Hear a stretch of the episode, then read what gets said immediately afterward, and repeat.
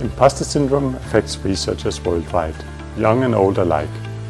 It's characterized by feelings of inadequacy, incompetence, or by fear of being an imposter, despite the evidence of success. Academia is a place with creative minds, exciting ideas, and often very flexible work conditions.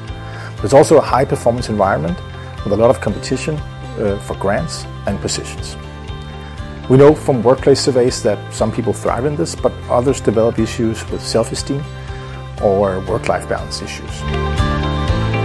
At the Bohr Institute, we recognize the problem and we have committed ourselves to act on it.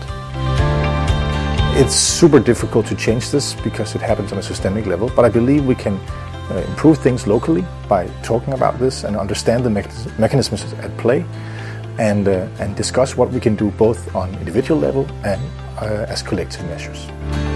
We encourage all PhDs and postdocs to participate in a workshop facilitated by Lise August from Sensitive Balance.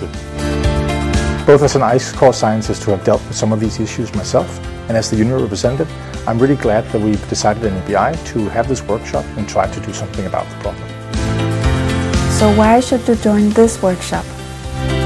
During this workshop, you will learn to liberate your life from stress and access positive energy that you can use for your work and your personal life. The workshop will provide strategies and tools uh, to help you cope with the challenges of academia.